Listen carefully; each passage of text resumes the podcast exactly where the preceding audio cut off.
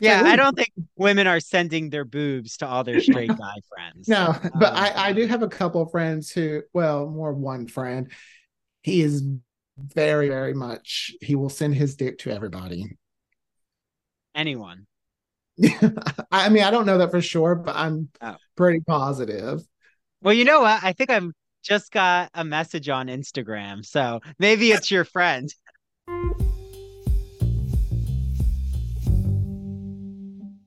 Want to listen to this Ivory Tower Boiler Room or True Crime and Academia episode ad free? Head on over to our Patreon and join either the ITBR student or the ITBR professor level. Both levels of membership have a seven day free trial.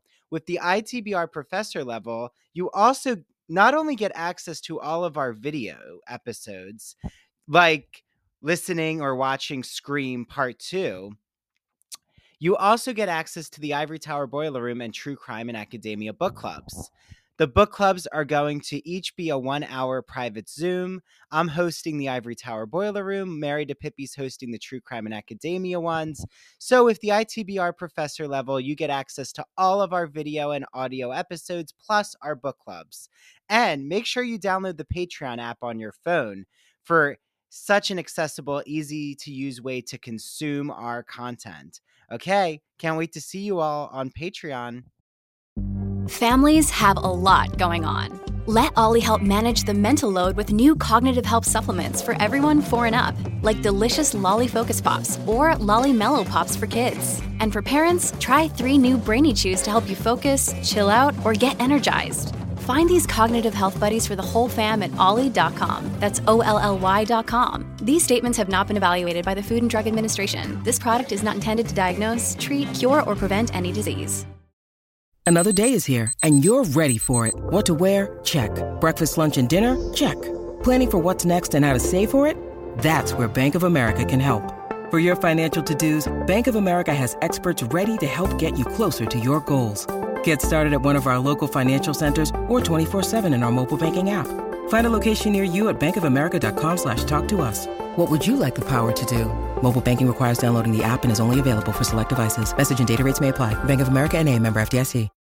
When you need mealtime inspiration, it's worth shopping Kroger, where you'll find over 30,000 mouthwatering choices that excite your inner foodie. And no matter what tasty choice you make, you'll enjoy our everyday low prices, plus extra ways to save, like digital coupons worth over $600 each week. You can also save up to $1 off per gallon at the pump with fuel points. More savings and more inspiring flavors make shopping Kroger worth it every time. Kroger, fresh for everyone. Fuel restrictions apply. Hi, this is Dr. Andrew Rimby. And before you hear such an exciting episode, I want to remind you all that when I'm not here hosting the Ivory Tower Boiler Room, I am running my small business, the Ivory Tower Boiler Room, where I am consulting with clients. It includes academic writing consulting, social media, podcast, and expanding your media footprint. So, I have clients I'm working on graduate school writing with them. I can work on thesis writing, dissertation writing, essay advice, college admission essays, undergrad uh, college advice, graduate school advice. I also am working on a client's small business right now and expanding her social media footprint. I can work on how to create a podcast with you or how to expand your podcast audience. I also can just help you expand your media footprint in general. So, if you're interested in my consulting, I first want to let you all know it is only $30 for the first hour that I work with you on consulting, and then I'll set up a package with you then. So you can email me at ivorytowerboilerroom at gmail.com. Or you could go to our Patreon, P-A-T-R-E-O-N dot com backslash Ivory Tower Boiler Room. And there's a consulting option under mem- memberships. You can pay the $30 and then I will reach out to you right away and we'll set up a consultation. And then while you're on our Patreon, make sure you join the Ivory Tower Boiler Room and the True Crime and Academia Book Club. Every month, both myself and Mary are choosing books for our book club members to read. And we are actually polling our members on Patreon to see what books they want to read. And we're meeting with them the first week of each month. So if you want to join, um, the book club each month, just make sure that you join on Patreon. That way I know who's joined and I can reach out to all of you and let you know when we're meeting on Zoom. Okay, so lots of things to do here in the Ivory Tower Boiler Room, and I can't wait to consult with you, join you for a book club discussion, and have you here listening to one of our podcast episodes. Okay, enjoy this episode.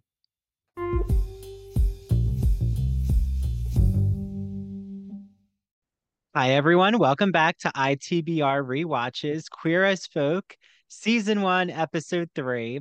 Um, I'm Dr. Andrew Rimby for everyone out there. Before I introduce my exciting co host, I want to just remind you previously on the ITBR Rewatches, just like they do in TV shows, that like flashback, just to bring you all back to Queer as Folk. Remember in episode two, Michael stays in the closet at work causes problems with an interested coworker, Tracy. He's also struggling with his feelings of jealousy over Brian's relationship with Justin. Spoiler alert, that doesn't change in episode three. Um, so episode two was called Queer There and Everywhere, and episode three is called uh, No Bris, No Shirt, No Service. Okay, so without further ado, I'm so excited to be joined with Aaron Wallis. Uh, so Aaron told me he is a multi hyphenate artist, a videographer, uh, a storyteller, um, a photographer, uh, I think a designer, you even said.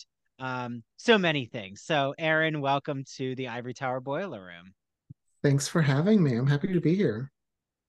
So, how long? This is my first question every time someone comes on this Queer as Folk show is did you actually know about this series before I reached out?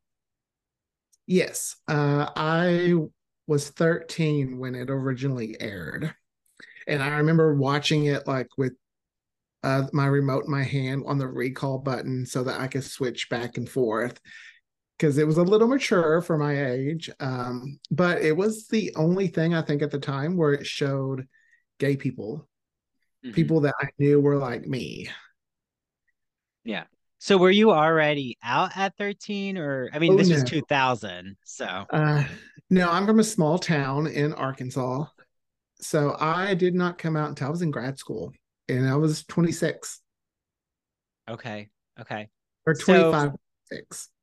What was the um uh entry point or realization I should say of when you knew that you were had to come out?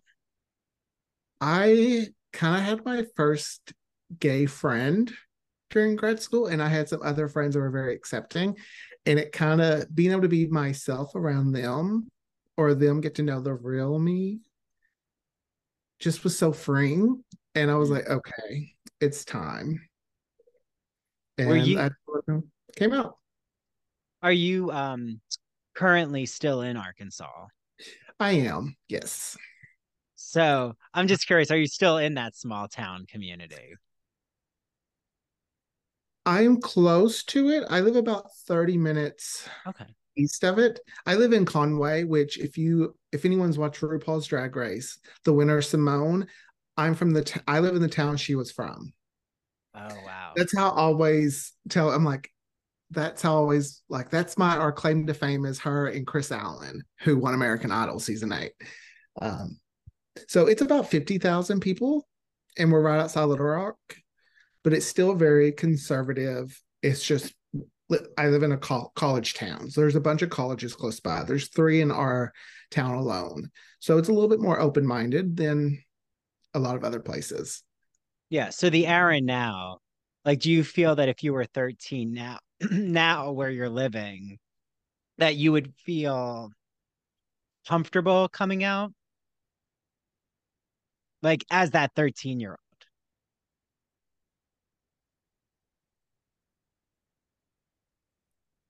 maybe um mm-hmm. when i like thir- being 13 2000 was very different from being 13 today i would say.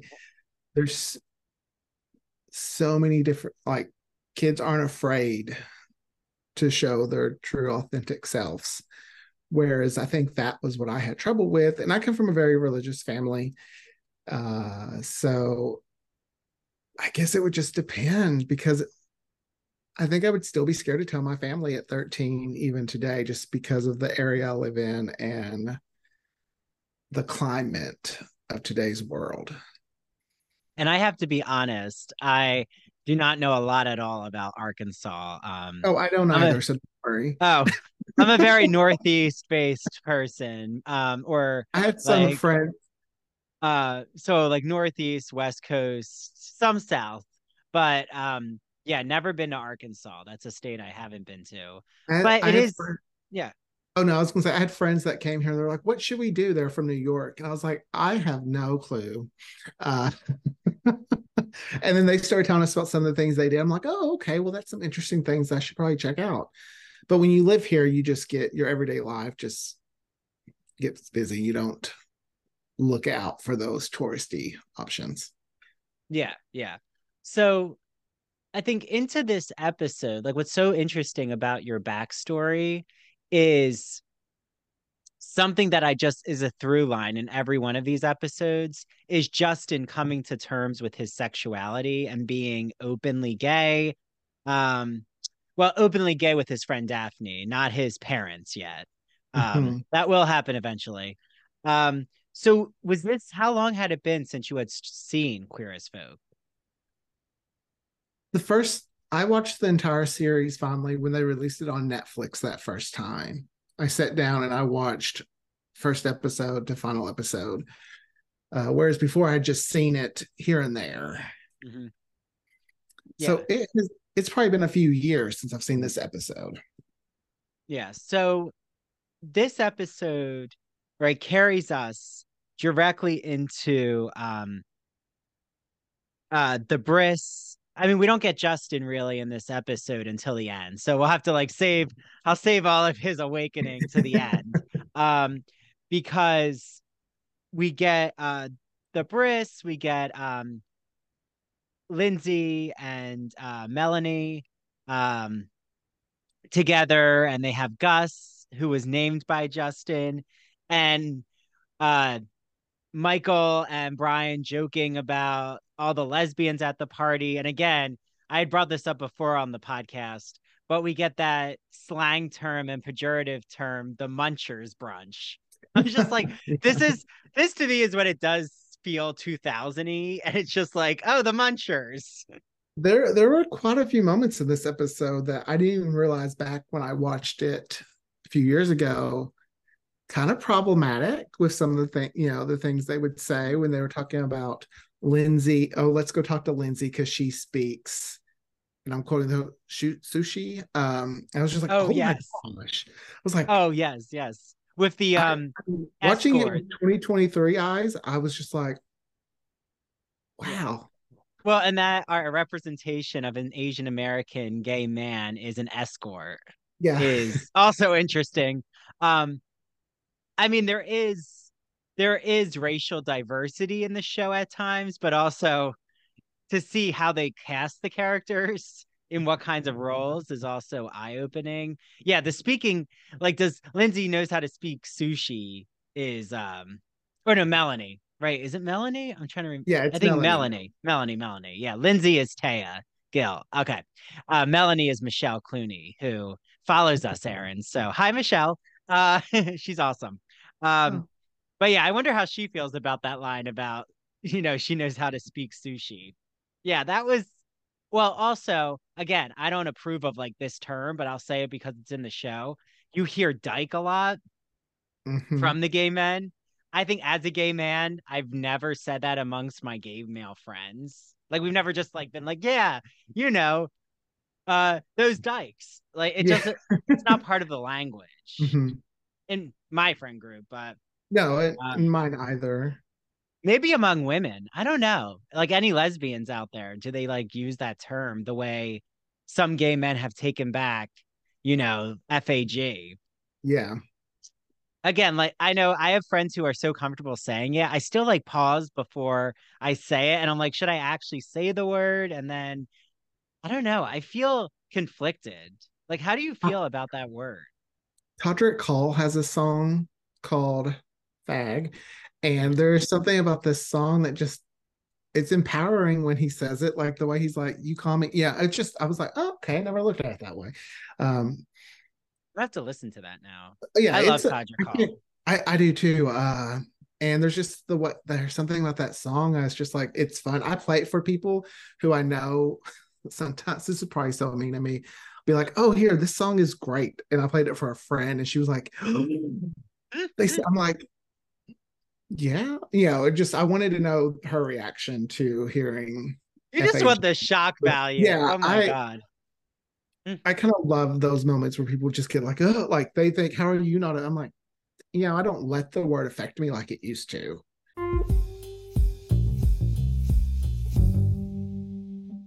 Hi, this is Dr. Andrew Rimby, and I'm so excited to shout out the Gay and Lesbian Review, who is helping to sponsor the ITBR podcast.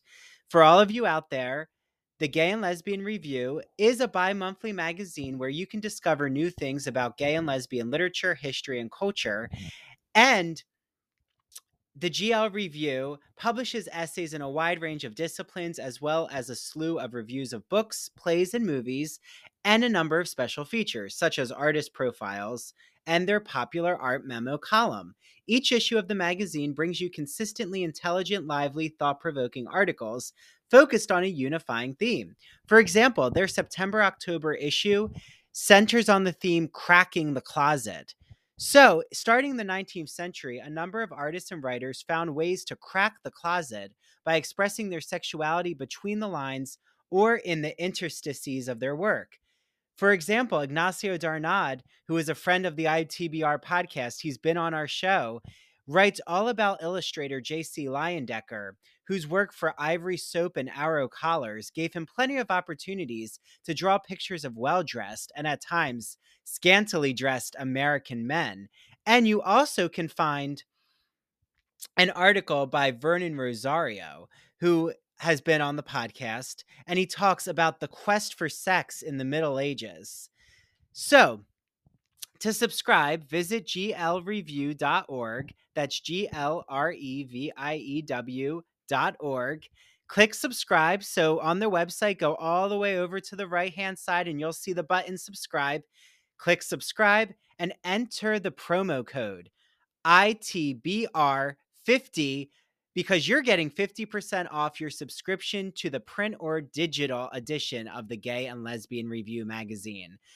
I can't wait for you all to have your copy of the Gay and Lesbian Review magazine and make sure that you take a picture when your magazine arrives or when you're reading it online and tag the GL Review on Instagram and ITBR and we'll share it out in our stories.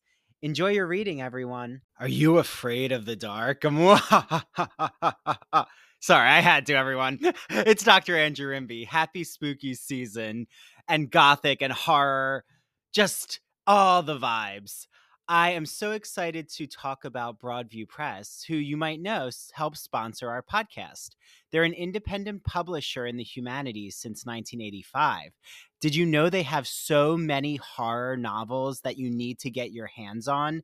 They have Frankenstein, of course, by Mary Shelley. They have Dracula by Bram Stoker, one of my favorites. They have The Strange Case of Dr. Jekyll and Mr. Hyde by Robert Louis Stevenson, Edgar Allan Poe's Poetry and Tales. Oh, they just have so many gothic novels that you all need to soak your teeth into, bob your teeth into.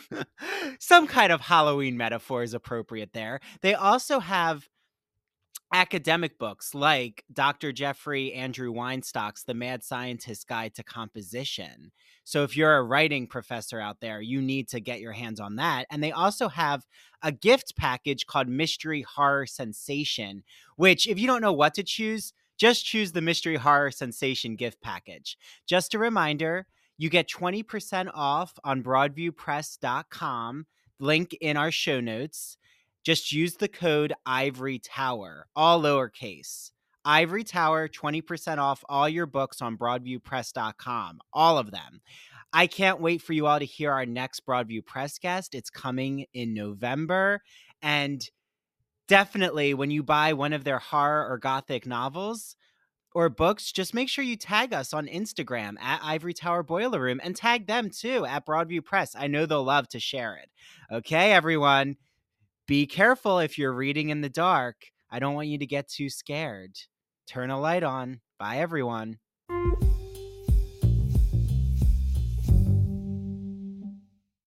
If when I was 13, if you would have said it, I probably would have cried myself to sleep that night. Now I'd be like, okay, sure. That's what you want to call me. Fine. I don't let the word have power over me. Yeah. Well, and I feel that same way. Like if someone like threw that word at me, it would just bounce off my back. But mm-hmm. you know, I think for me the reason it's so different than um like it still sticks with me is just because that word was used when I had come out. Like some people had called me that when I came out, so it just ha- it hurts more than say um yeah I don't know, cocksucker. Like that doesn't do anything for me. I'm like, yeah, I am a cocksucker. Like, what are you gonna do about it? Um, yeah. but yeah, I mean, eventually I am working my way through that. So I think one of the reasons I have been able to not let that word affect me as much anymore is the podcast that I originally started was called Queers and Soaps. And when we decided on that name, it was like we want to take back that word and it felt empowering. So I think once I got past the, you know, that because growing up, queer was a bad word in Arkansas. It probably still is to some people. But now I'm just like, I'm proud of it. Yeah. Yeah. Oh, actually, I should mention I've had someone from Arkansas, Kelly Ford, the um uh queer female thriller writer um, oh. who does crime writing. I'm pretty sure she's from Arkansas. Um, that's just coming to me. Uh, so, okay. So we then get before the bris and all the like shenanigans and volatility and fighting that happens we then get a flashback to michael saying like and this is what happened earlier. And of course where are they but at the gym um this is like where all of their philosophical discussions are going to happen. Um so how do you what do you think about how serious I always find Michael like really wants these in-depth conversations in the most erotic places. He's like, no, now's the time for me to lay a diatribe to you, Brian. And Brian's like, I'm just trying to find a cock. Like, I'm just trying to find a guy to hook up with. Like, leave me alone. Mm-hmm. And, but yeah, so how does that gym scene sit with you when they're like talking? Well, I don't go to the gym very much, so I'm always like, it reminds me every time I see anything with the gym, it just reminds me that I'm not working out. It brings back those insecurities sometimes of gay men are supposed to look a certain way. Um, and it's just we I know they spend a lot of time in the gym. I think that adds to that stereotype that all gay men go to the gym. Yeah. I and, see you looking at me. I do go to no, the gym. No, but... no, no, no. I, I wish I had the willpower okay. to go to the gym. I do not have the willpower. Uh, I'm trying to embrace my body positivity. Well, the gym is an erotic place. It's still to me. To, okay, see, I like the I like the eye where care. I'm from. Uh, it's not uh, like it's you just go there to work out. There's no steam rooms. There's no anything like that that I'm aware of. There's not even a sauna. It's never I guess I'd have to go to the gym to find that out. Uh, I feel like I'm sending you on a, mi- a mission. Where's yeah. the sauna area? go, no, go no. explore the different gyms. Um, yeah, I don't but really yeah. have when it comes to the gym being exotic or you know, you know, I, I it's never been like that for me. Well, and when you work in a re- when you work out in a really like gay or queer concentrated place. Like when I've worked out on Fire Island, like that's a very I've spoken about this before. I think in episode two I did. Um because the gym again was like featured. Um, but mm-hmm. th- that time it was Justin and like the football players um are in episode two. But um like even though I'm in the suburbs of New York City on Long Island, um, there's still it's not just I'm not around a lot of like openly gay people, but there's still because I am just so openly who I am and authentic. I like have so many friends at the gym. I have so many like um straight guys who I'll joke with. So like there's that comfortability for me. It's more the community. But yeah, I think that there's always bodies that you're attracted to when they're so on display, right? Everyone kind of wants to wear certain clothing at the gym, depending um that there's more to stare at. Like there's a lot of male male interaction even when you're not gay. You don't have to be gay to have male male gym interaction. I think always living in a small town, I was always afraid someone at the gym was going to think I was checking them out. And I didn't want to bring that kind of attention to me.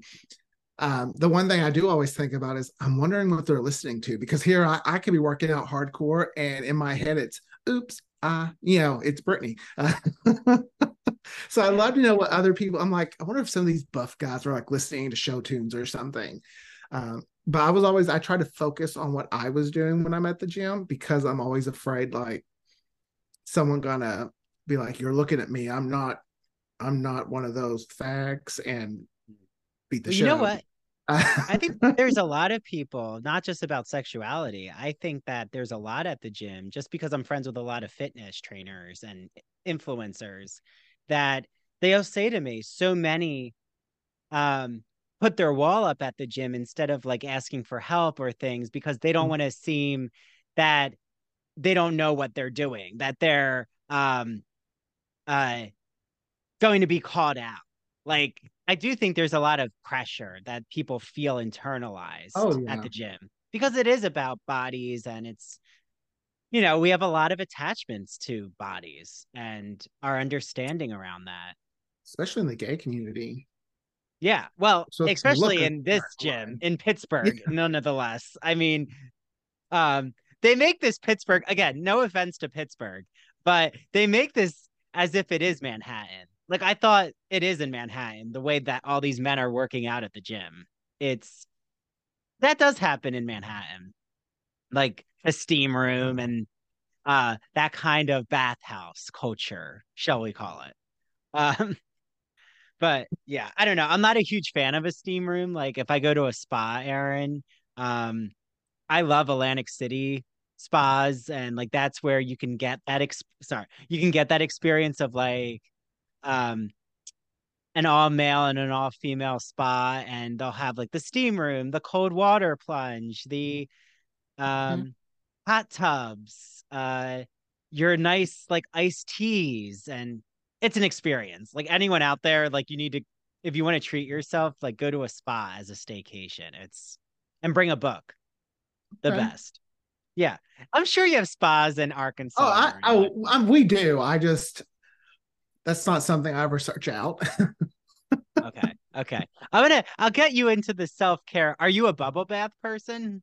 I do like I do love so I love facials and face okay. masks and baths and all that. So, but all my self care stuff happens at home. I see. It's a okay. It's a private. Yeah. It's not for the public's consumption. Okay. Yes. I'm getting it. I see. I've just met Aaron. Like I've known him on social media. Everyone out there to be transparent, but I feel like I'm getting a lot of psyche from you. Really, you can tell I'm very probing right away. So oh, thanks I, for putting up I, with me. I'm an open book. I will. I will talk about anything. Yeah, anyone who comes on this podcast, be that way. I used yeah, to be, and people get shocked because they're like, "Wow, you you were a quiet kid." I was like, "Well, I had this as a kid. I was very flamboyant. I feel, but as I got to like middle school, high school, in that first few years of college, I was very reserved and quiet because I was afraid of bringing attention to myself." Mm. And but then one day grad school happened. I made some friends that helped me let me be myself and can't shut up now. Yeah. Well, so the most important question I have for you is would you have a would you have sex in a steam room? Is like a bacterial question Ooh. I have. Hmm. If I knew I wouldn't go to jail. yeah, no problem. I'll do it. Would with the right person. I couldn't do it. I don't think I could do it with a stranger. Hmm. Just I, I I can never be Brian. I can never just walk in there like be like yo, and then just boom, you know. I like to kind of know the person a little bit. Like we don't have to be best friends, but Mm. Well, when I was in again, everyone out there is going to think like I'm always on these excursions. Like, no, these are like some key moments in my life. But when I was in Vegas and I went to the Luxor, the Pyramid Hotel Casino, um, they do have a nice spa. Um, I was young when I went, but I was like old enough. You have to be a certain age to go to spas. You have to be 17, I think. Um, because of the nudity and maybe not just the nudity, but because yeah, probably because of the nudity. Who knows? Um, but also, you know, your body is you're not supposed to be in like subject your body to certain things when you're too young. Um, it's like working out. You shouldn't be lifting heavy weights when you're 10 or 11 or 12. Um, so I have seen men grabbing each other's cocks in a s- sauna. Um, much to my parents' chagrin, like if they heard this, which they probably won't be shocked by it, but they'll be like, "Oh, okay, that's why Andrew had such an awakening really quickly, like knew the world." Um, but yeah, I've seen it. Like if it's a if it's an environment where men are cruising, again, like the gym I go to is probably I mean, maybe not like the one you're describing in Arkansas, but it's still not a very concentrated gay community.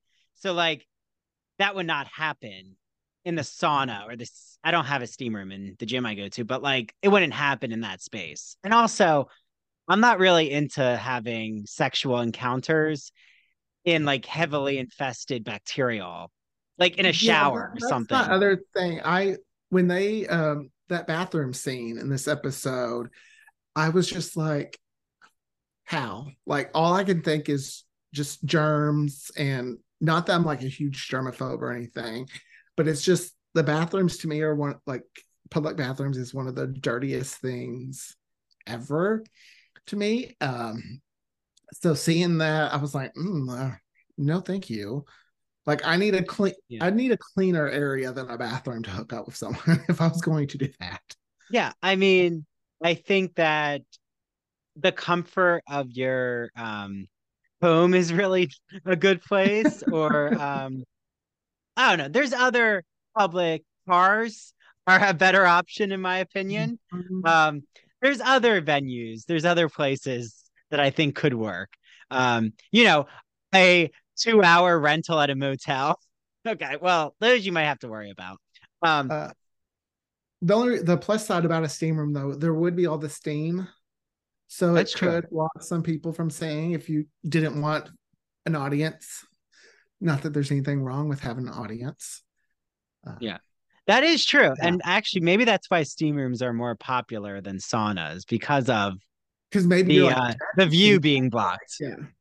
You're like, do I see a guy's head, you know, in that man's uh crotch, or is that a mirage and an illusion? I will say when I watched this show when I was younger, it gave me really uh, unrealistic views of what it meant to be gay. So as I grew up, I was thinking, I'm doing gay wrong. Because I wasn't doing anything that the characters in Queers and Soaps were doing, or Queers as Folk were doing. Yeah. Well, and also, um, they're in their late twenties and early 30. Well, late twenties and some are like 30, um, or 31. They're like around that age, except for Justin, but he's 17. So, okay. Um, anything else about these gym and bathroom scenes we have? No, but I find things like that int- like I have a my friend from New York talked about him and his boyfriend. They went to a club that was kind of a sex club, and I was just like, "Oh my god, tell me everything," because I'm just so curious about stuff like that. I just think it's fascinating that people are that brave that they can just. I don't know that I could do that. Yeah. just go to a club and just. Yeah. Yeah. Have your choice of the menu. Um, are you talking about the Eagle? I have n- no clue uh which club they were talking about. I just know There are a few. Yeah. and they didn't know it was a sex club my friend was just like, huh, it's interesting they have signs saying no camera usage or anything like that. I was just like, huh. Oh no, I'm from a Arkansas. There's not a whole lot of stuff like that. So it's interesting to learn about what else is out there in the world. Yeah. Do you have adult bookstores? Well, we have like adult stores. I wouldn't say they really have books in them. They're more uh geared. Oh, well, towards... when I say bookstores, like adult bookstores usually means that they have a collection of videos and glory oh, holes, oh, and like bookstores yeah. oh, just well, used as a as okay. a um uh, as a mirage, uh, as a illusion. Have, they don't have like the glory holes or little film rooms where you can watch the films. It's very much just you have your clothing, some games, all the sex toys, videos, magazines, but it's very aimed towards heterosexual couples. I see. Okay. They, they I, do have their selection of jungle juice, though, you know. Wait, what is jungle juice? it's poppers. Poppers. Oh, okay. That's what I thought you. It's just that's what it's. I remember I asked this. I was like, "What is jungle juice?" but like, oh, anyone okay. who works at those adult stores, again, it makes sense. They're so open minded. I mean, I would assume they are because I, that's their job. I love going to them just because it's something out of my comfort zone. When I went to LA, there was a hustler uh like in downtown LA and I was like I just want to go in it just because it's something like just if someone back home knew I was going in a hustler they'd be like you know like oh my gosh oh my gosh well um and like to speak about the drug culture because some episodes are more drug heavy than others in Queer as Folk. Yes. This one is more intense. Um, like jumping ahead, but we get with um everyone out there listening. I don't always go in order, like right. I'm going in our stream of consciousness mind, but all of you out there should have seen this episode or at least watch it after this, and then maybe I'll we'll give you that educational layer um, of analysis. But when Ted takes THP.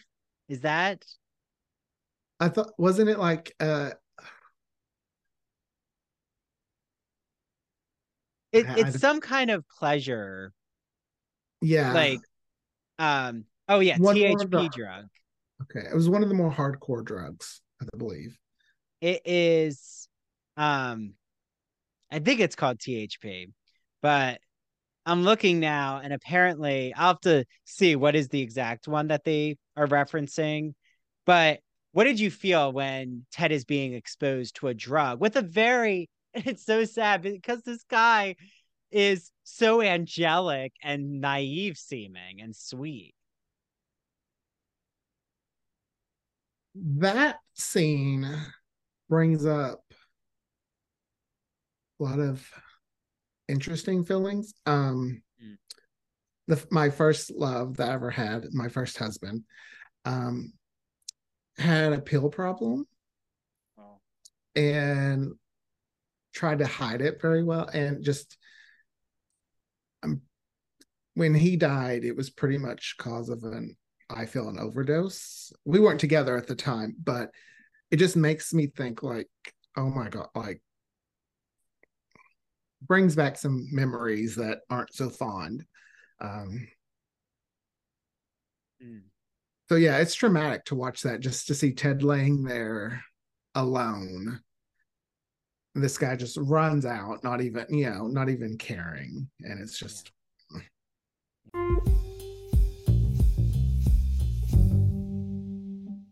LGBT stories are universal, but each one speaks to the individual heart and soul of the writer telling it.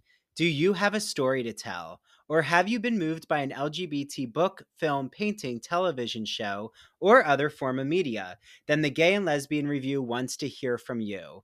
The G&LR believes in bringing awareness to queer art and artists through reviews, commentary, and thought pieces in which the author relates their personal lives to a particular piece of art, a novel, a movie.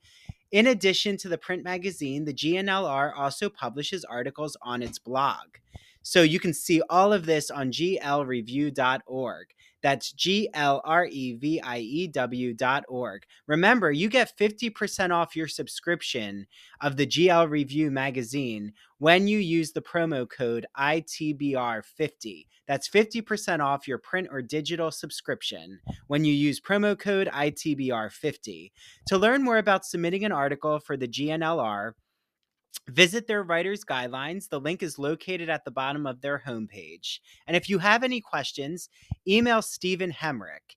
That's S T E P H E N dot H E M R I C K at glreview.org. The G&LR and its readers can't wait to see what you have to say. Hi, did I mention that it's spooky season? This is Dr. Andrew Rimby, and guess what? I have so many Halloween and fall designs and crafts in my apartment. And guess what? There is a person who's made me so many Halloween horror fall themed items, and her name is Mandy Bengal. She owns Mandy Made It, a craft crochet company. So Mandy talked to me and said, Andrew, I want everyone out there to know that if they mention ITBR and that they heard my ad, that I will give them a free ITBR t shirt. So make sure you mention ITBR and order from Mandy crocheted pumpkins that she actually is using cinnamon sticks as the stem, which is a brilliant idea. How cozy. And also filling the pumpkins with potpourri. I already want to wrap myself in a blanket. She has Halloween keychains, other Halloween crochet designs. So, how can you reach out to her? Go to her Facebook or Instagram at Mandy Made It. Reach out to her. She will ship items out to you. If you live in the South New Jersey, Philly area, she'll arrange to have you either pick it up or deliver it to you. So, Mandy, just makes such beautiful crocheted items. And I'm so happy that she supports the podcast. I've known Mandy since I was a child. We were in theater camp together. That's how I met Mary. So the three of us have known each other a long time. Okay, head over to Mandy Made It for your handmade crocheted items for this Halloween and fall.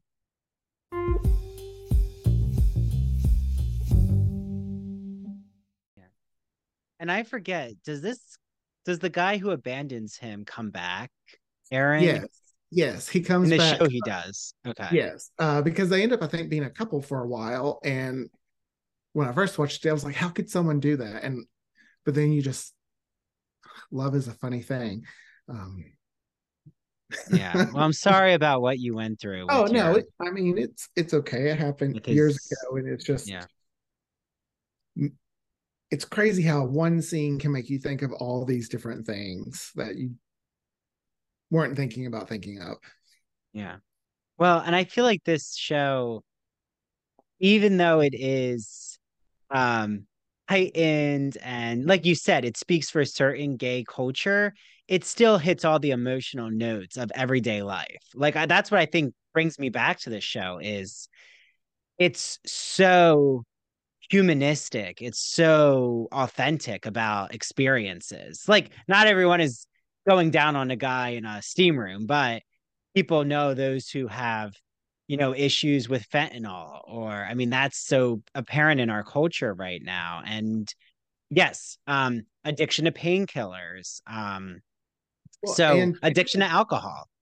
Yeah when I watch it now, I relate more to Ted and Emmett than I did when I was younger. I remember always thinking, "Ooh, I want to be like Justin," or I didn't really want to be Brian because Brian was a he was just such a dick. but I remember just like thinking, "Oh, I know how Justin feels. I'm going to be like I'll be like Justin." And I grew up to be like Ted and Emmett, just more on their lines of the person, you know, feeling like you're not attract. Like I understand how Ted feels when he's in a club and he's seeing all these other guys and they're dancing, just don't feel attractive enough. So, do you think this guy who keeps winking at him, who eventually abandons him when Ted is having a seizure slash the reaction he has to this drug, like causes a stroke, mini stroke? I don't know. It's intense heart mm-hmm. attack mm-hmm. symptoms um do you think that this younger guy had good intentions, or do you think that he was wanting to use Ted for this drug No, I think addiction? he, I think he had good intentions because when he he was just trying to get Ted to you know uh, take a little bit of the drug. Ted just went overboard with drinking it because he didn't. I don't feel like Ted understood knew what that drug was that he was taking. Um, because even Blake is kind of like, whoa, whoa, whoa, no, no, no, no, no, that's too much. That's too much. You know. Um, yeah. that's sometimes what happens is you don't know what you're, you know, you don't know how your body's going to react to a drug. Well, that and um like something that I was surprised with is that this younger guy like didn't instruct Ted. Like I'm not saying everyone out there, you know, should be doing recreational drugs. I'm like I'm a very straight-laced person as people know. Like, well, when it comes to like my like you know, I'm so open about people doing, you know, what they want sexually, like consent wise, like go for it. You know, I'm very empowered on my OnlyFans, all of that. When it comes to drugs, though, I'm like more conservative, like not pushing my beliefs on people, but just like my hard line. Like, I don't do recreation drugs. I don't really even smoke marijuana just because I'm not into it. Um, I don't drink anymore. But for someone, if someone is going to take a drug and they've never done it, I would hope that the person instructs them. Like, I would hope they'd say, even like with smoking pot, like, hey, let's do one hit, like, have half a gummy. Oh, the first time I I have family that lives in Colorado, and the first time I Oh. ever done any kind of edible, I didn't realize like I ate the whole sucker, and they're just like, You Oh, ate the whole sucker. I was like, Yeah. And that it's a I mean, luckily You must have was- felt that. I sure did. Were you on the floor, like just staring at things? I kind of blacked out for a moment because that was the first time I ever uh, ever had any kind of Oh. edible, and they were just I was just like, "Whoa, what happened?" You know, this pain I had in my neck that went away. I was like, "Oh, Like- okay, so here's the plus side." Wait, did the pain in your neck go away permanently? Yeah, for some reason, for Wow. weeks or even a month, I had this pain in my neck, and then that one when we went to Colorado. They were going to an edible or a store, and I was just like, "Oh, here, I'll get a sucker and try it." And pain, I was like, oh, "Okay, so we only have medical marijuana here." Oh, okay. Yeah, see, in my town, um, we actually have a um gummy and not just CBD, but um, you know, THC, so a little different. Um, but I do recommend I have taken like THC CBD gummies, like where there's a little THC, and that if I like really need sleep, it just slows time down, and I'm like, oh, I feel very drowsy. It doesn't energize you, which I don't really think THC is supposed to energize you, but maybe. I don't know a whole lot about it. I don't know a whole Yeah, lot. I don't know. I'm not an Drugs expert at all. drugs is the one area where I've never just it's never been anything that's interested me. Um, Yeah. no judgment to anyone who's done drugs or anything. I've just seen how it has ruined so many lives. And I just always knew I didn't want to go down that road. Yeah, but like you said, with marijuana, there are health benefits. Like there are benefits of pain management. Pain Yeah, management. marijuana, I'm just like I'm pro marijuana. Yeah, chronic pain. Um, people who are um going through chemo and cancer treatments. Um, okay, so there's the Oh, that's a it's- whole now we're gonna sing now we're gonna sing the dare song i don't know if you know what dare is but it's like that drug prevention program in high school I remember it, but okay we're not gonna actually sing it okay I was gonna say I don't know it. Uh, i was saying i don't even know it either um but okay so what do you think about justin and daphne's relationship in this episode when I watched it originally, I was like, man, I want a Daphne. I wanted my very own Daphne to have. I I think Daphne's just adorable. I love how open-minded she is and she's very caring. I hated when she wasn't around as much. Hmm. Um because there was just something about her I like.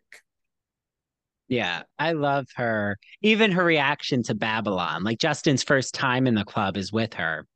Mhm. And um he's like he has and that I can relate to like when I came out and everything is so new, right? I'm sure you can relate to it. And you are in your first like really exclusively gay space and you start to like deep breathe. You're like, like just that panic breath of, oh my, there's all these men. What do I do? Like, how do I act? How do I look? Oh my gosh, they're judging me. And he's like, I gotta leave. And she's like, No, we're staying. Like, I have to say, I had these, and I still have those girlfriends in my life you know, straight guy friends too who give me that boost of confidence. They're like, no, no, no, you're gonna you're gonna get through this. Yeah, one of the I've, I've go, haven't gone to the gay club that much or LGBTQ club, whatever you want to call it, uh, because we only have a couple. When I when I first came out, there were really we have probably three, maybe four in Little Rock. I could be wrong. There could be more, and I just don't know it. I always seem to find or be like, "Ooh, that guy's attractive," and it's the straight guy in the whole bunch. I'm like, this was supposed to be where it was easy for me to find some. I'd always pick the one straight guy that was there. I'm just like, oh, always picking the unavailable guys. Well, like something that I do, um, you know, I don't know the Pittsburgh neighborhood, but I do love. And again, this show was filmed in Toronto, just for everyone out there. It was actually an American and Canadian partnership, mm-hmm. um, which is why like half of the cast is from Canada like I think there's some rule if you have a show that's filmed in Canada, you have to use a certain amount of those actors.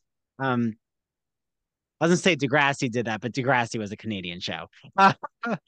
Love love Degrassi. Um, so what do you think of the setup of the like even just the neighborhood right we actually now this is the first episode where we actually see the clubs like before we've never seen the outside of the streets I it it always fascinated me. I always wanted to go down a neighborhood. And I found I mean, as an adult, I've been to LA, so I've been to West oh, Hollywood. Oh, so okay. I've experienced all that. But I remember in 2012, I went with my family on a vacation. And it was like the whole family, like my great aunts, my mom, my grandmother, everyone.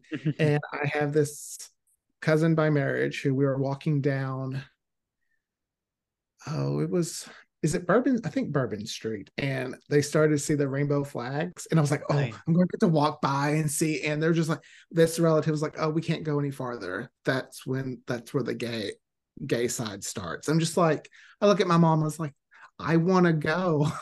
She's like, so do I. Because you know, it's New Orleans. It was going to be very eye-opening. But yeah.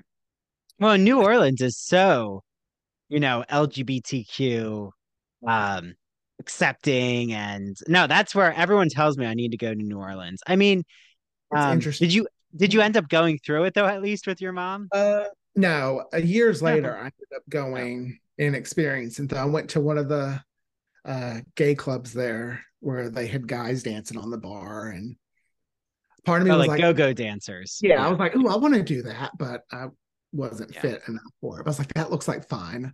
Uh, no, I heard it's a great time. Um, well, Philly, I grew up by Philly. They have a great neighborhood. Um, kind of very similar to how this looks, like where everything's pretty concentrated. Like there's that club, there's like a gay bookstore or queer bookstore. Uh, there's like the coffee shop has a rainbow flag, but even where I live, Aaron, in Port Jefferson on Long Island, we have like at least five businesses with rainbow flags. And like this is quote unquote suburbia. So like hmm even our New York City area, like the sprawling suburbs, have their own downtowns with it's not bars and clubs, but it's still like the businesses are supporting, which means a lot. Right. You know, visibility is important. Um, okay. So let me see. So we talked about the clubs, we talked about the neighborhood. Um, how about Daphne saying that Brian is so old and skinny? it hits harder now because I'm past that age. and I am his age, Brian. Yeah. Well, I'm 31. I'm like around his age. I'm 36. So now when I watch like sitcoms or even a, uh, like I remember watching Full House one time and went, I'm older than Uncle Jesse. Oh my god, like, oh my gosh. so, I do I do hate though that in the gay culture, it's like, oh, you're 30. Uh-oh.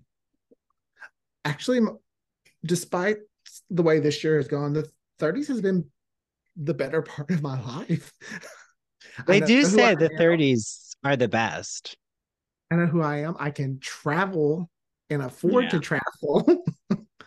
so, I know I just hate that stereotype where it's like, oh, uh, he's 30, he's old. And he was actually 29, I think, because his 30th birthday yes. comes at some point. Yes. Um, and what but I he, love is no, go. What were you gonna no, say? say? He might be 29, but he sure doesn't. Act, he acts Justin's age. So and you I, think Brian? So you think Brian has very um immature ways of act being? Yes, because he didn't want he didn't want Justin's attention whatsoever. But as soon as he Justin was getting attention from someone else, like no, no, no, like I was like, Justin, that was this. If you're trying to get just uh, Brian's attention, that was a smart move because well, Justin, Justin is a very crafty intellectual. Mm-hmm. Like him and Michael. Like I really gravitate the way that I am in terms of critical thinking and artsiness. I'm a Michael more. I'm not the comic book world, but I'm more like a Michael. Michael's also the voice of reason, and he's like the voice of our show analyzing everything. And I feel that's how I am. I have to say though, Justin is spiteful. And I mean, he becomes more spiteful. Again, he's yeah. 17, which is very normal. I was uh I was a volatile, rocky 17 into my like early 20s in terms of with men, not like my mm-hmm. everyday life, but I would have done what Justin did. I actually think I did do that at a um club once, which was like pit myself against other guys, like to try to get others' attention. Um, but yeah, so you know, what do you like think about what Justin does? Like to try to get Brian's attention, he is going to interrupt the menage a trois, menage a trois, however you, yeah, menage a trois. That sounds good. Uh, that he actually interrupts uh Brian being the center of attention so Justin can like show off his young youthful body and get the guy's attention. I mean, if Brian didn't act the way he did, I would say, man, that was very, you know, just cruel of Justin to do it. But Brian's acting, I mean, everyone in the show talks about how Brian is so just self-absorbed. Even mm-hmm. when it mm-hmm. come to the bris, it was like he didn't care until a certain point. So I'm Justin's a taste of his own medicine. Exactly. I was just thinking that. Like we're on the same wavelength. And he knows exactly how to push Brian's buttons. But it works because Brian's like, no, you're gonna be mine now. Like now, even though I didn't think you were um uh valuable before Justin, now you're valuable to me because other men value you. And that's who Brian is. He wants other people to determine how valuable the ones that he needs to befriend are. Well, actually, that's not true. I will say Brian does have interesting friends, like who aren't all the popular people. Um, so I'll give him credit. Uh, but when it comes to sexually, that, yeah, yeah, yeah. Sometimes I think he does that because in his circle of friends, he considers himself the alpha. Mm it's even like with Michael, Mike he knows Michael loves him and has yeah. since forever. And I always hated how he would treat Michael. Well, Michael tries, you know, so, he thinks that they're moving. Mm-hmm. Well, he thinks that they're moving beyond a kiss in the club to like something to the next base. And Brian's not having that and I that's why Michael, in my opinion, just doesn't like Justin right off the bat. Is Justin got the one thing he can't get, Michael. Yeah, I or will Brian. say though, like that Michael. I mean, I I have this with my gay friends. There's somewhere, um, like I've been very frank and honest. Like I don't feel romantic towards you. I know you feel there could be more. I hope you're okay with that. Like I'd like to stay friends. Um but I'm very about being explicitly communicative about it. Brian is not exactly saying like putting boundaries. He doesn't want to put the boundary there. I'm really shocked Michael and Brian never hooked up.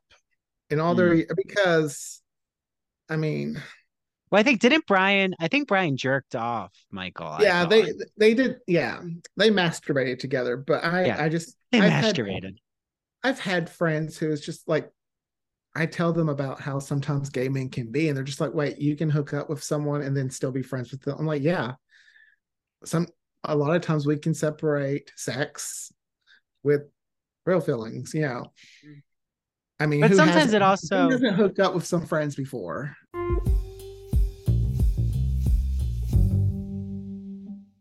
Imagine that you're riding the Turner Classic Movie Great Movie Ride in Hollywood Studios. It's in the 1990s. As you're journeying through the Great Movie Ride, you pass the Wizard of Oz, where all of a sudden you see the Wicked Witch of the West ascend into Munchkinland in a cloud of smoke and flames. Well, that's the memory I have with the Great Movie Ride in classic cinema when I was at Disney in the 1990s as a young boy. And ever since that, I was hooked on classic cinema.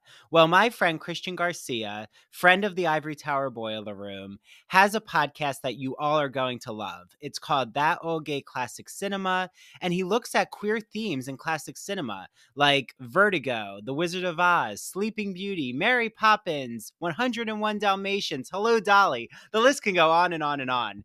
So follow him on Instagram at That Old Gay Classic Cinema. You can listen to his podcast on Apple and Spotify.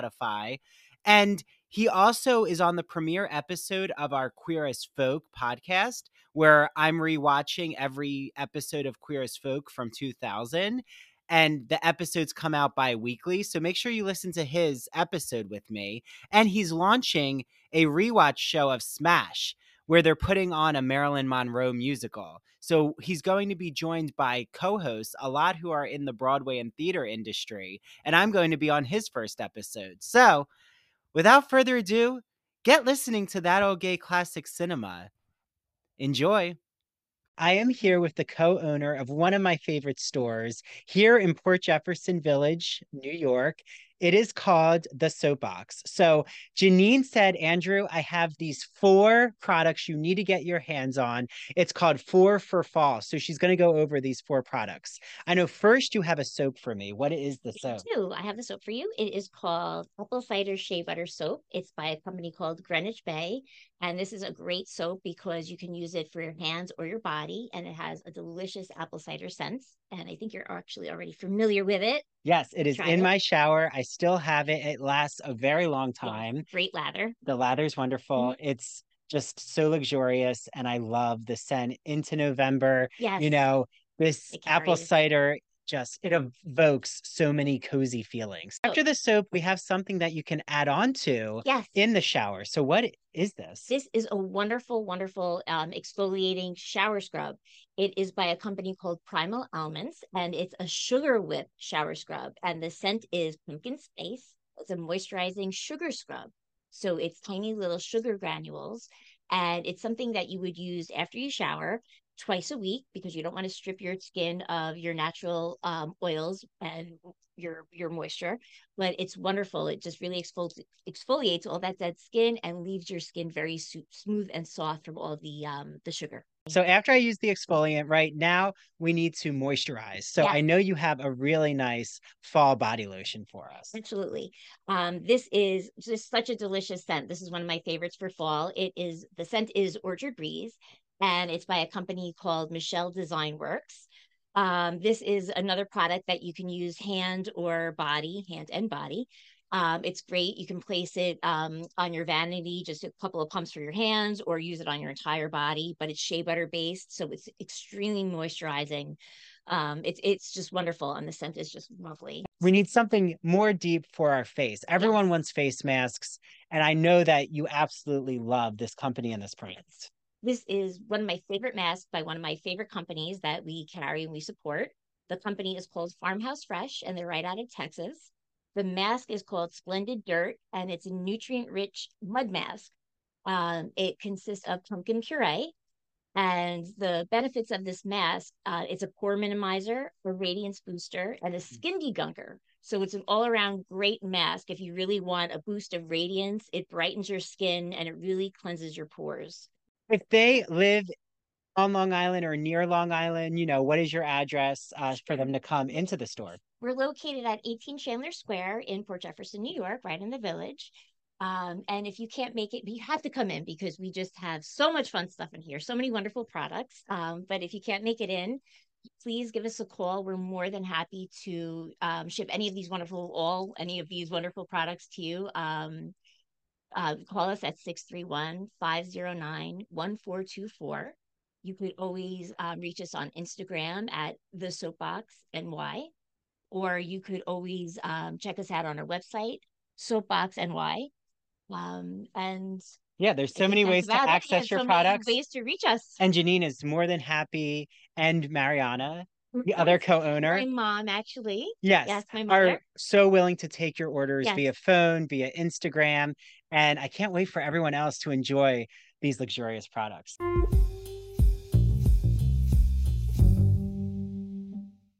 Yeah, but sometimes it also can um I I think um when you don't say like what Brian's doing to Michael um and again Michael n- neither of them are actually addressing the elephant in the room about how Michael's more invested romantically that this is this is leading to a domino effect where shit's to hit the fan. Like if you don't address the root cause of um where conflict could escalate because there's no boundary created it never ends well and i mean it's not going to end well in this relationship eventually there is a boiling point um but i do like justin's move here i'm actually going to give justin props i think Oh yeah, He's it was good at- it was a he was smart move on smart. his part.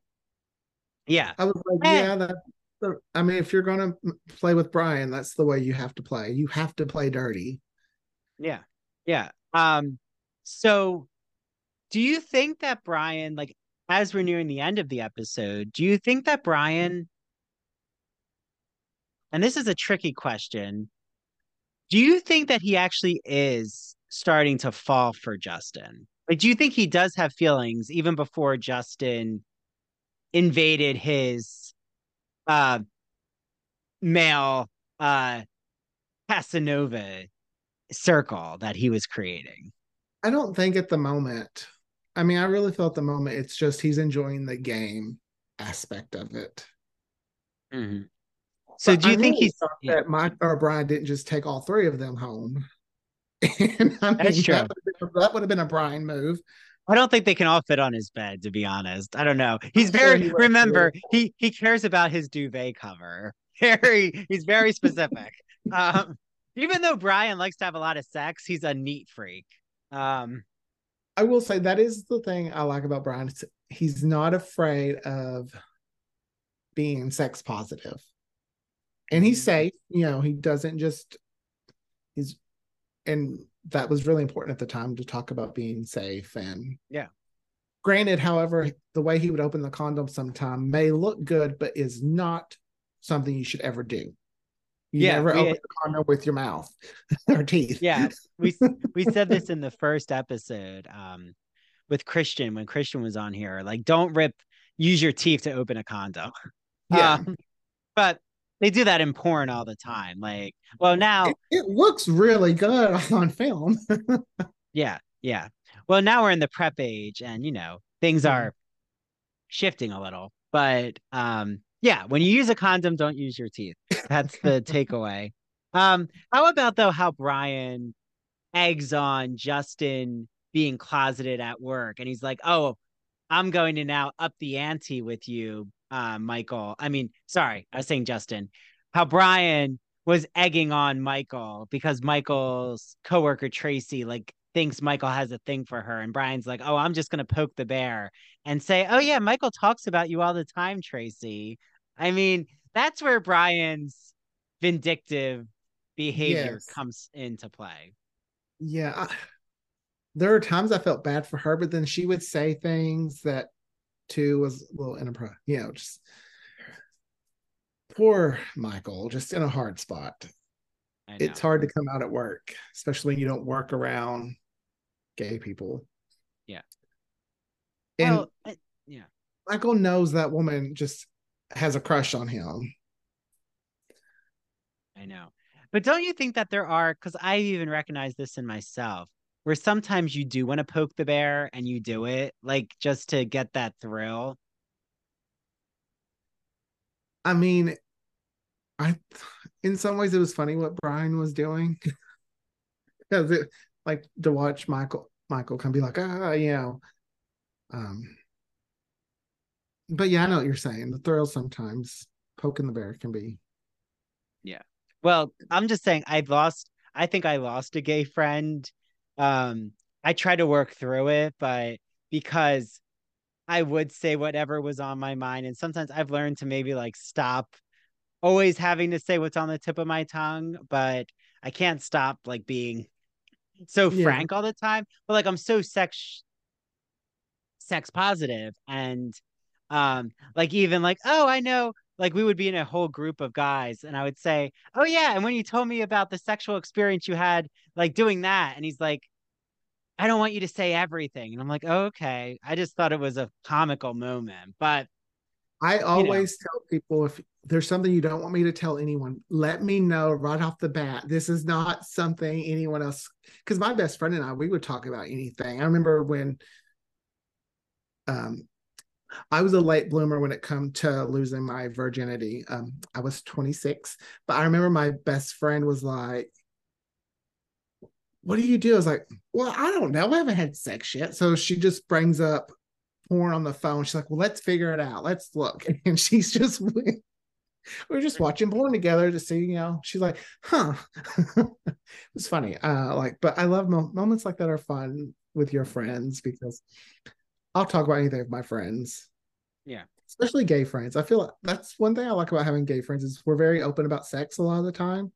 Sometimes like your friend clearly did not want certain things shared, but always afraid I'm going to embarrass my husband because I will say things and he's just like, I'm like, damn, embarrass she Should have said? He's like, it's okay, it's fine. Um, because I'll make jokes about him being blessed. And Blessed down there. I know you're Yeah. you're I know what you're talking about. He has the goods. Um yeah, and he- he'll yeah. just be like, I can't believe you said that. And then later I'll be like, Did I embarrass you? I wasn't trying to. I just, you know, I my I think my husband's very attractive. I love my husband. I have no problem sharing. and you should. I mean, you should brag if your husband has grade A me. I mean, that's a positive. uh, so again, I'm all about intention. Like, if your intention is not Yeah. to humiliate, like you can read someone's intention. Here, I think Brian's intention, in my opinion, is to show Michael how um like, Like- how awful it is to be closeted. Like in a way, Yeah. he's kind of making this lesson of, see, this is why you should be who you are, even though he's kind of forcing Michael to come out, which Yeah. And I also yeah. saw it as Brian was trying to be like, look, these people are boring. Mhm.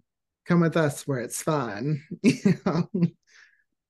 Yeah, yeah. So we'll see what happens as the episodes go on with Michael's closetedness because keeps keeps escalating. Um, but I did want to end with this quote, which I absolutely love, is when um Brian whispers in like the male dancer's ear, and um I think it's Emmett who says, How does he do that? How does he get these guys? And Michael says, uh, whatever it is, he says it for all of us. Like, what do you think he's actually, what do you think Brian is saying for all of the gay men? I have no clue because I'm one of the people that I don't know what to say. like I'm I'm up there on that balcony with them going, what is he saying? Because I want to know the secret. Do you think he's saying, like, I can see your bulge, or I don't, or do you want to feel me? I don't. It could I just be like I don't. Yeah, it could be simple. I wish they would have told what it was because I would really like to know what it is that Brian says that just makes like the men putty in his hand. It could be just, I'll do whatever you want. I mean, um, I mean, men. I think men are. Um, again, I was. I'm always stereotyping sometimes when I make a statement like that. But I will say, for a lot of, um, male psyche, I do think if you just say, like, you're the sexiest guy I ever saw, that could like, that'll feel good for anyone like to make someone feel desired. I think Brian knows how to make men feel desired.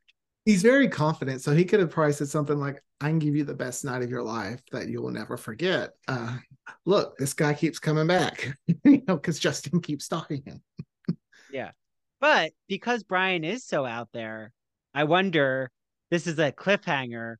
The more that he keeps hooking up with all these men, there's also a lot of rumors and gossip that you know, the gay community is small and we know people who've hooked up with each other talk. And I'm sure circulation of gossip spreads and then um you know but is that brian's draw? Is like oh i hooked up with brian. Kinney check? Yeah like brian's kind of now on a checklist. Can you hook up with brian? Like if you hook up with him that means you're at this level because brian only sleeps with the most attractive or most desirable men.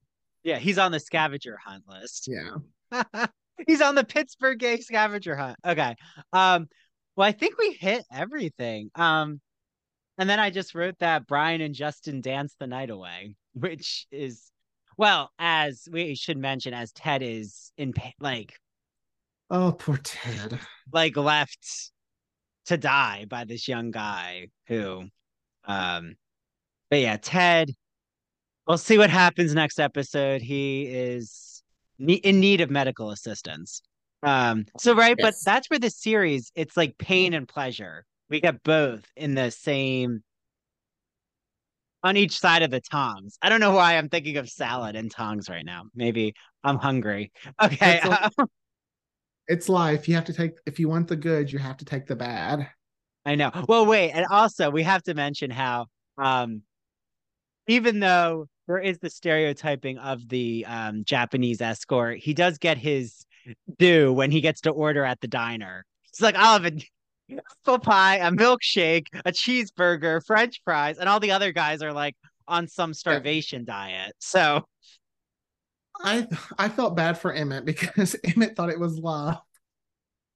Yeah, no, like, no, no. Emmett. And Michael made it worse by saying it means he loves and he loves you. Oh yeah. But see, Michael steps in it too. They all step in it. That's what I love about this series is none of them are um angels. Like they're, you know, they step in shit, they lie, they mm-hmm. gossip. They say you know, problematic things.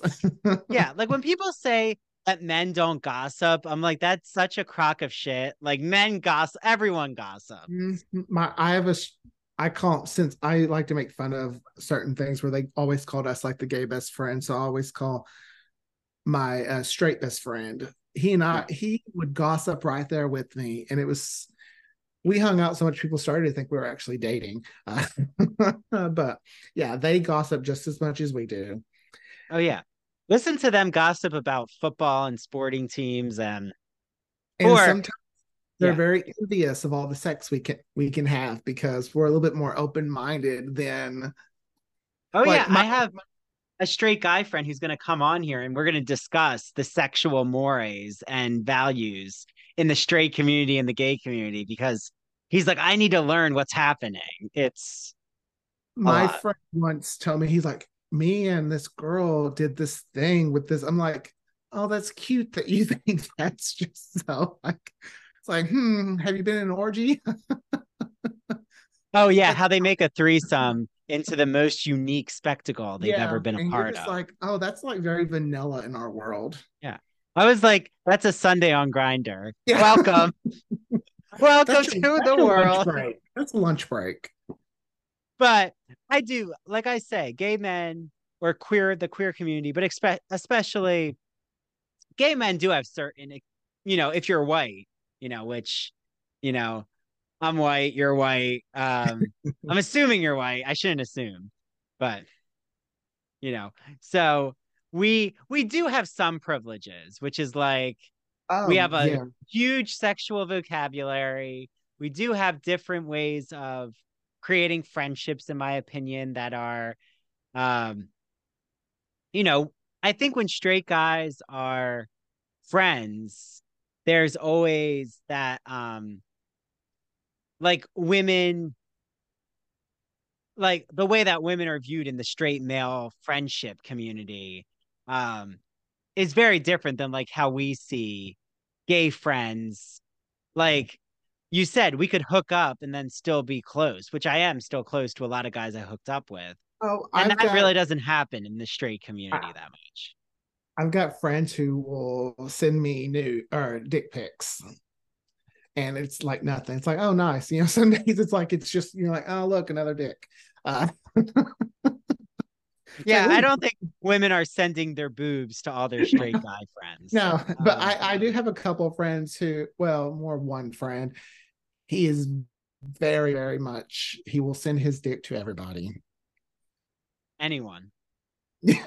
I mean, I don't know that for sure, but I'm Oh. pretty positive. Well, you know what? I think I've just got a message on Instagram, so maybe it's your friend. on that note, Could be. Well, Aaron, this has been so fun. I just love what Mm-hmm. happens in these episodes. It's we we're creating our own subtext, queer as folk here.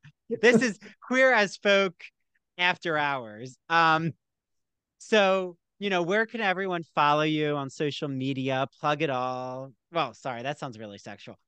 Promote yourself here. plug it all. Um, I'm on all the socials. It's either Aaron underscore Wallis or AD Wallis nine on Instagram. Um, but yeah, you can just pretty much fo- find me at Aaron Wallis on all the socials. I try to be interesting. Yeah, and like um you've been such like fun company. I love all the highlights. Glad you're part of this community. This is like my gay male friendship community as well. Is this Well, I hope, podcast series? I hope I can come back because there's a few episodes I just I love just because some of this. Yeah.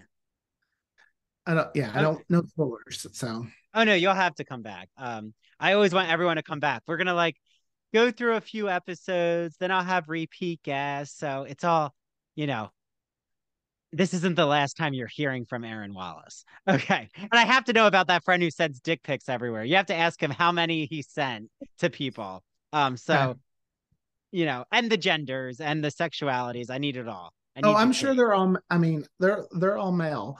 Uh, he's yeah, women getting dick pics is not um everyone out there. It's it's not the most acceptable behavior to do. So you've been warned. Um, I mean, I'm not sending my dick pic to women. like that's not happening. Um, if I, if I send me anymore, I'm sure he would probably respect it and not do it. Uh, but I've never said don't. You know. So I don't know. It is what it is. Yeah. I will say that um like from you know images I might have seen, straight men how they take dick pics is different than gay men. And I'm just gonna leave it at that. I'm just gonna leave it. There's a certain angle straight men do that uh is not the most attractive. Mhm. Um maybe that's why the women out there are not that excited. Uh straight men, maybe you should look at Playgirl. Okay. Look for some inspiration.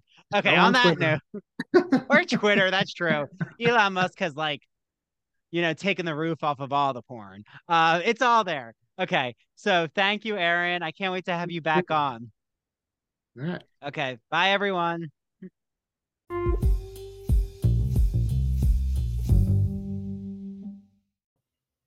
Hi, this is Dr. Andrew Rimby. I want to thank you so much for listening to the ITBR and TCIA episodes. Make sure if you don't, follow, rate, and review us on Spotify and Apple Podcasts. Also, make sure you follow ITBR on TikTok and Instagram at Ivory Tower Boiler Room and TCIA on TikTok and Instagram at True Crime and Academia. Also, we have a brand new Patreon membership system. So I just want to explain it to you all quickly. So if you want to become an ITBR student, it is $5 a month. You get ad free ITBR and TCIA episodes and video interviews. If you want to become an ITBR professor for $10 a month, you get all of those ad free benefits, but you also get access to both the ITBR and TCIA book clubs. You can join both book clubs, get ad free episodes, plus, you're going to get all of our extra video episodes. So, I am rewatching Queer as Folk. Christian Garcia from That Old Gay Classic Cinema is joining us, and he's rewatching Smash. Um, Mary is going to start to rewatch shows as well. You even get access to what I'm calling the ITBR teaches. So if I'm recapping a movie or a TV show, including Barbie, um, Halloween movies, and horror films, you get access to that as well. And then I also am offering consultation services. So for $30, you get your first initial consultation with me. It's a one hour private Zoom. I will help create a, your podcast, your media brand. How do you navigate academia as an undergrad or a grad student? Do you need help with technology? It could be teaching tools, Spotify for podcasters, video editor so- software. Do you want to expand your social media presence as an artist, writer, podcaster, or academic? Do you want help on how to create a public humanities identity like I've created for myself? So I now am offering that consultation service. You can find more info about it on Patreon. And you also can join our book clubs. If you want to just join the ITBR book club or the TCIA book club, you can do that for $4 a month patreon.com backslash ivory tower boiler room that is p-a-t-r-e-o-n dot com slash Ivory Tower Boiler Room. Thanks to the team, Mary DePippi, our chief contributor, and thank you to our two new interns from Stony Brook University, Jonathan and Sarah. Bye, everyone. Until next time.